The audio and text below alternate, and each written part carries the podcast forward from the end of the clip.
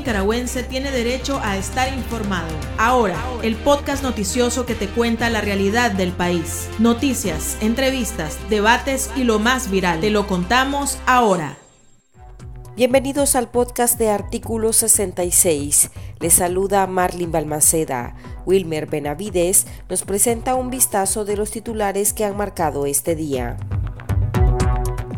Ortega ofrece borrón y cuenta nueva de la masacre de abril de 2018. Estados Unidos exige la liberación inmediata de los presos políticos antes de dialogar con Ortega. Argentina condena presencia de supuesto terrorista iraní en toma de posesión de Daniel Ortega. Iniciamos el podcast ahora correspondiente a este martes 12 de enero de 2022. Las 5 del día. Las noticias más importantes.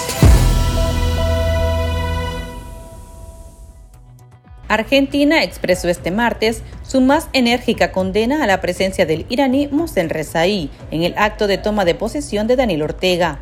El iraní es uno de los imputados por la justicia argentina por el atentado de 1994 contra la Asociación Mutual Israelita Argentina AMIA de Buenos Aires, que dejó 85 muertos y sigue impune.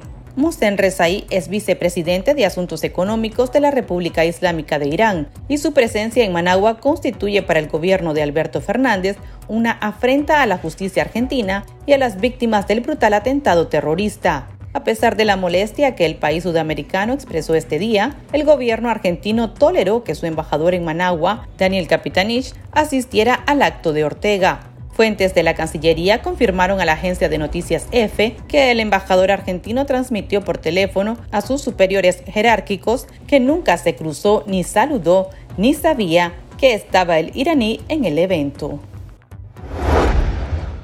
El Departamento de Estado de los Estados Unidos exigió este martes la liberación de presos opositores de Nicaragua como un primer paso para iniciar un eventual diálogo con el gobierno de Daniel Ortega, al que definió como un autócrata represivo. Emily Mendrala, subsecretaria de Estado adjunta de la Oficina de Asuntos del Hemisferio Occidental, dijo que Ortega no cuenta con el mandato democrático para gobernar, puesto que las elecciones de noviembre fueron un simulacro electoral, y avisó que Estados Unidos usará las herramientas diplomáticas y económicas a su alcance para apoyar al pueblo de Nicaragua. Pese a no reconocer la legitimidad del gobierno de Ortega, el Ejecutivo de Estados Unidos mantendrá abierta su embajada en Nicaragua porque considera que su presencia en el país es muy importante. Finlandia expresó su profunda preocupación por la situación de la democracia y los derechos humanos en Nicaragua. El breve mensaje fue compartido por el Ministerio de Asuntos Exteriores finlandés a través de su cuenta de Twitter, al tiempo que adjuntó el comunicado de la Unión Europea sobre las recientes sanciones aplicadas al régimen de Daniel Ortega.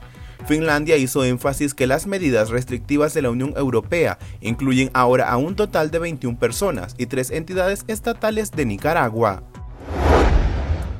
Gilma Erdocia, esposa del exdiputado José Palé, informó que el preso político ha perdido 90 libras de peso, luego de estar más de siete meses cautivo en la Dirección de Auxilio Judicial, conocida como el Nuevo Chipote en Managua, acusado por supuesta traición a la patria. Erdocia desconoce si su marido ha sido golpeado en prisión e insistió en que el encierro injustificado es una constante tortura psicológica. La espíritu, eh, preocupado de, de, lo que estamos afuera, preocupado de la situación que se está viviendo, eh, sin embargo, embargo, él físicamente está muy débil. El tenerlo ilegítimamente preso para mí es ya una agresión. Y sí, es agresión psicológica y tiene consecuencias físicas. Muy, muy débil. Con una debilidad bastante extrema, se le nota ya dificultad para caminar.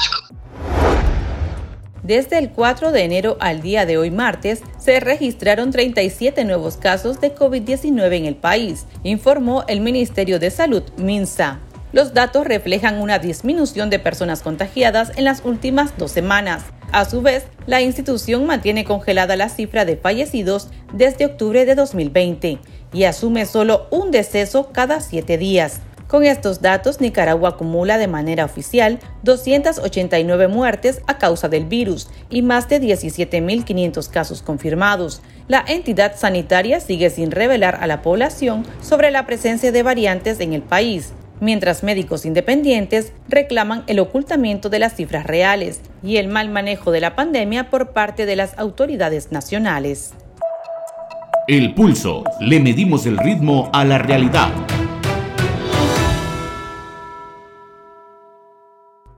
Daniel Ortega concluyó su primer discurso como nuevo presidente ilegítimo de Nicaragua, señalando que hará borrón y cuenta nueva a los sucesos de 2018.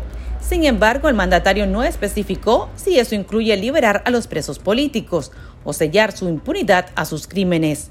Tampoco explicó si eso incluiría nuevas elecciones para bajarse de la ilegitimidad que le ha declarado la comunidad internacional y la oposición nicaragüense conversamos sobre el tema con defensores de derechos humanos y opositores. Escuchemos la reflexión de la doctora Vilma Núñez de Escorcia, presidenta del Centro Nicaragüense de Derechos Humanos, CENIT, acerca del discurso del oficialismo. En, primer lugar, como este hombre habla de forma tan confusa y se salta de un tema a, a otro y mezcla eh, todo, entonces eso ha ha hecho que estas palabras, que a mí me parecen muy serias, hayan tenido diferentes interpretaciones.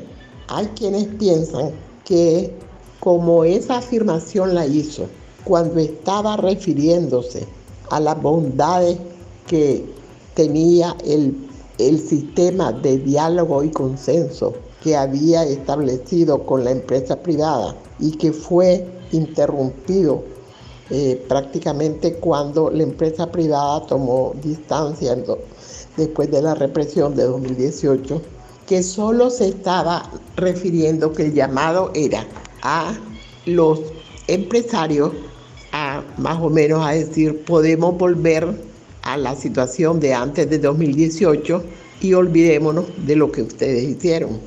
A mí me parece que esa interpretación es muy restrictiva. A mí me parece que la crisis política, social y económica no se puede dividir de ninguna manera y para buscar cómo resolverla, arreglándose con alguno de los sectores que estuvieron o que eh, se vieron involucrados, ¿verdad?, en la, en la legítima protesta y consecuente y consiguiente represión. Esto prácticamente involucra a todos. Entonces no puede pensarse. Este llamado a borrón y cuenta nueva solo se refiere al comportamiento o a, a la actitud de la empresa privada.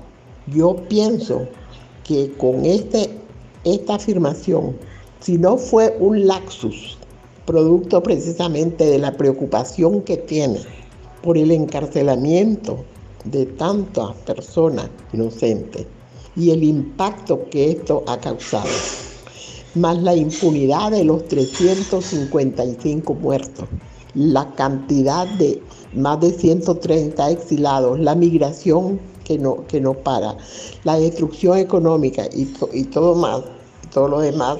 Si yo no creyera que fue un laxus porque estaba, yo pienso que fue una forma velada de proponer así en ese lenguaje tan confuso una amnistía. O sea, que no se puede de ninguna manera llegar a un arreglo económico sin tratar todos los problemas de la impunidad en que se encuentran todas las situaciones que te dije. Entonces, prácticamente con esa afirmación, yo pienso, y así lo interpreté, que él está proponiendo prácticamente que es una para llamémoslo de alguna forma autoamnistía, para buscar la figura jurídica que, que usarían. Eso es un pedido prácticamente de impunidad. Olvídense de lo que hice y sigamos adelante, haciendo ese llamado a los nicaragüenses. Un llamado descarado a la impunidad de sus crímenes, de él, de, de la vicepresidenta y de todo el núcleo de funcionarios a los cuales él se involucraron con él en la represión y los crímenes de Nicaragua. Nosotros rechazamos totalmente, condenamos esta propuesta y le pedimos a la gente que pensemos, que pensemos seriamente. Definitivamente no se puede de ninguna manera traer como solución, que no sería solución, sino que sería únicamente tapar el sol con un dedo y volver a caer en otro ciclo de, ciclo de violencia si no se hace justicia. Aquí la verdad, justicia, reparación y no repetición es lo único que garantiza para el futuro una sociedad estable. Esta fue una propuesta absolutamente deshonesta, además con una cobardía y con una falta de interés para hablar directamente. Pero fíjate que la principal preocupación nuestra es la vida, la vida, ya no digamos la salud, la vida de los presos políticos. La Unidad Nacional Azul y Blanco, UNAP, también rechazó la pretensión de Daniel Ortega de cara a su ilegítimo mandato. Artículo 66 conversó al respecto con Juan Diego Barberena, miembro del Consejo Político de la organización opositora. En principio, eh, estas palabras de la dictadura eh, son la reafirmación a la necesidad de eh, perpetuar la impunidad, ¿verdad?, de los crímenes de lesa humanidad que han perpetrado desde incluso antes de abril del 2018. es un tema importante que es necesario sacar de esa, de, esa expresión de, Ortega, ¿no? Este, eso en primer lugar. En segundo lugar, creo yo que eh, también es un mensaje, cuando dice borrón y cuenta nueva y que las cosas marchen igual que antes de abril del 2018, es un mensaje para el Gran Capital, es un mensaje para, lo, para, para los distintos actores sociales, empresariales, corporativos y políticos del país que están capturados y cooptados por el orteguismo eh, eh, eh a precisamente, digamos, hacerle un llamado a que se entiendan, a, que dialoguen y a que eh, nuevamente instauren un modelo eh, eh, en perjuicio de las grandes mayorías, un modelo que no cuenta de institucionalidad democrática y los derechos humanos y que más bien apunte a generar utilidades económicas. Esa creo que otra de las premisas muy importantes que hay que sacar de esa expresión del discurso de Ortega. Y la otra también es que, bueno, también encaminada al, gran empresariado nicaragüense es que el único que puede generar estabilidad en el país es Daniel Ortega y no es nadie más, independientemente que no hay institucionalidad democrática, porque para ellos la institucionalidad democrática y la semántica en la misma dictadura no es necesaria para este, generar utilidades económicas, para instaurar un régimen corporativo típico de los regímenes fascistas, ¿verdad? Entonces, de tal suerte que es un mensaje claro en principio a que ellos van apuntar a perpetuar la impunidad, ¿verdad?, los crímenes de lesa humanidad que ha cometido el orteguismo en el país y que está debidamente documentado por eh, eh, la Comisión Interamericana de Derechos Humanos y también es un mensaje este, al gran empresariado de que deben de entenderse con él porque es el único que les puede generar estabilidad y es el único que puede eh, remarchar económicamente al país. El problema es que eso no va eh, eh, a resolver el conflicto en el que estamos inmersos la mayoría de las islas nicaragüenses, que es un conflicto político en virtud del cual, que, que, surge en virtud más bien de un régimen que es una dictadura, que viola sistemáticamente los derechos humanos, que ha socavado la institucionalidad democrática, que ha prácticamente eh, eh, anulado el Estado de Derecho y que además ahora eh, sufre de un agilamiento internacional que lo hace ilegítimo y lo hace inviable para las transformaciones del país, para que realmente Nicaragua pueda ser un país próspero, un país con institucionalidad democrática, pero lo más importante para a efecto de que un país tenga crecimiento económico, un país que tenga capacidad de interlocutar internacionalmente y que tenga credibilidad además a partir de esta interpretación, es un hecho que ustedes estarían rechazando la propuesta de Ortega.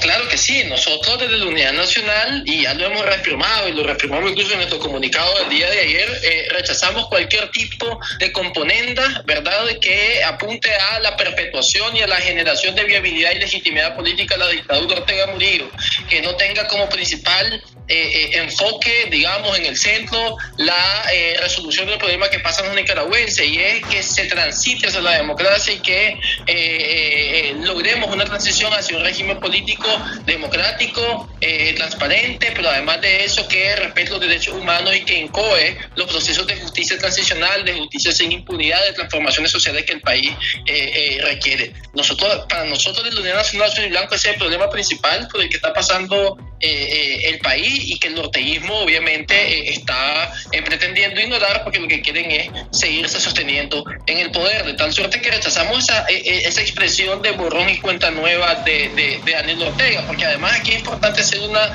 retrospectiva histórica. es los grandes males de Nicaragua es porque siempre se han fraguado pactos de impunidad entre los grupos cúpula de poder y que han, que han canjeado la justicia por cuotas de poder y eso no puede volver a pasar en la Nicaragua. Eh, eh, eh, en, en, el que estamos, ¿verdad? no pueden canjear, canjearse las demandas de justicia por los deseos de detentación del poder de algunos grupos y en consecuencia el borrón y cuenta nueva ya no tiene cabida en Nicaragua. Lo que necesitamos en efecto es o en consecuencia eh, incoar procesos que realmente nos denoten la realidad, lo que ha sucedido, que garanticen la no repetición de esta, de, esta grave violación a los derechos humanos, que enjuicien a los perpetradores de crimen de lesa humanidad y que reparen las víctimas. Y eso es lo que necesitamos. ¿Y cómo, y cómo vamos a lograr eso? Bueno, forzando a que Nicaragua haga una transición a la democracia y que podamos en consecuencia todos eh, eh, vivir en un país con la libertad necesaria para eh, tener este tipo eh, de, discusiones sin, sin lugar a dudas. Entonces, ¿cómo se interpreta esto en cuanto a los presos políticos? Ortega ya prácticamente estaría echando una lápida en la liberación de los reos. Hay dos mensajes que me parece que podemos eh, sacar de esto. uno inverso al otro.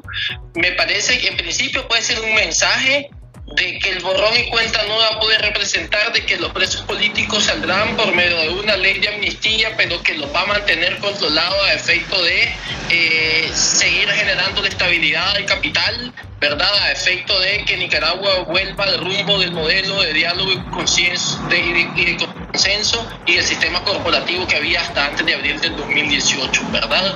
Eh, esa es una de las interpretaciones que se puede eh, sacar. Y la otra interpretación es que bueno, borrón y cuenta nueva significa que aquí no ha pasado nada, que aquí no hay presos políticos, que aquí no hay, no ha habido violaciones de derechos humanos, que aquí las elecciones del 7 de noviembre fueron absolutamente transparentes, que eh, el, el, presidente legítimo es Daniel Ortega, que en consecuencia se va a imponer, digamos, eh, la estabilidad y la anormalidad de la dictadura Ortega Murillo. Ese es el otro mensaje. Lo que nosotros podemos decir ante ello es que la Unidad Nacional de Azul y Blanco va a seguir luchando para que ninguna de esas dos eh, eh, eh, posturas realmente se imponga. Vamos a seguir luchando para sacar a la dictadura Ortega Murillo del poder. Estamos trabajando en ese sentido internamente desde, nuestra organización, pero también interactuando con otras organizaciones opositoras representativas, generando incidencia internacional también, este, para que bueno, logremos transar, transitar perdón, de la dictadura a la democracia, pero previo a eso logremos materializar las demandas inmediatas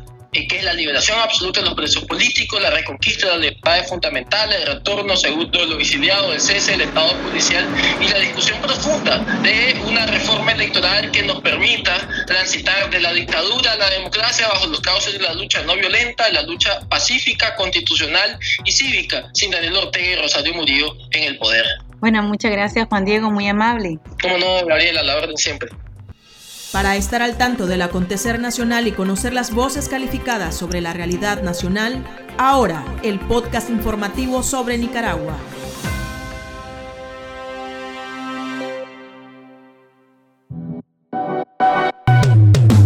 Tendencias, la viralidad de las redes sociales. El presidente del Parlamento Europeo, David Sassoli, falleció este martes a los 65 años de edad, tras más de dos semanas de ingreso hospitalario en Italia, por complicaciones tras una disfunción de su sistema inmunitario, informó su portavoz. Es la primera vez en la historia del Parlamento Europeo que fallece un presidente en ejercicio del cargo legislativo. El Papa Francisco lamentó la muerte de Sassoli y le elogió como un creyente animado por la esperanza y la caridad, que promovió con claridad y pasión una visión solidaria de la comunidad europea. Aquí termina el episodio de ahora de Artículo 66. Continúe informándose a través de nuestro sitio web www.articulo66.com. Síganos en nuestras redes sociales. Nos encuentra en Facebook, Twitter e Instagram. Y suscríbase a nuestro canal de YouTube. Hasta la próxima. La información veraz y de primera mano está ahora. No te perdás el podcast noticioso que te cuenta la realidad del país. Compartí y pasa la voz.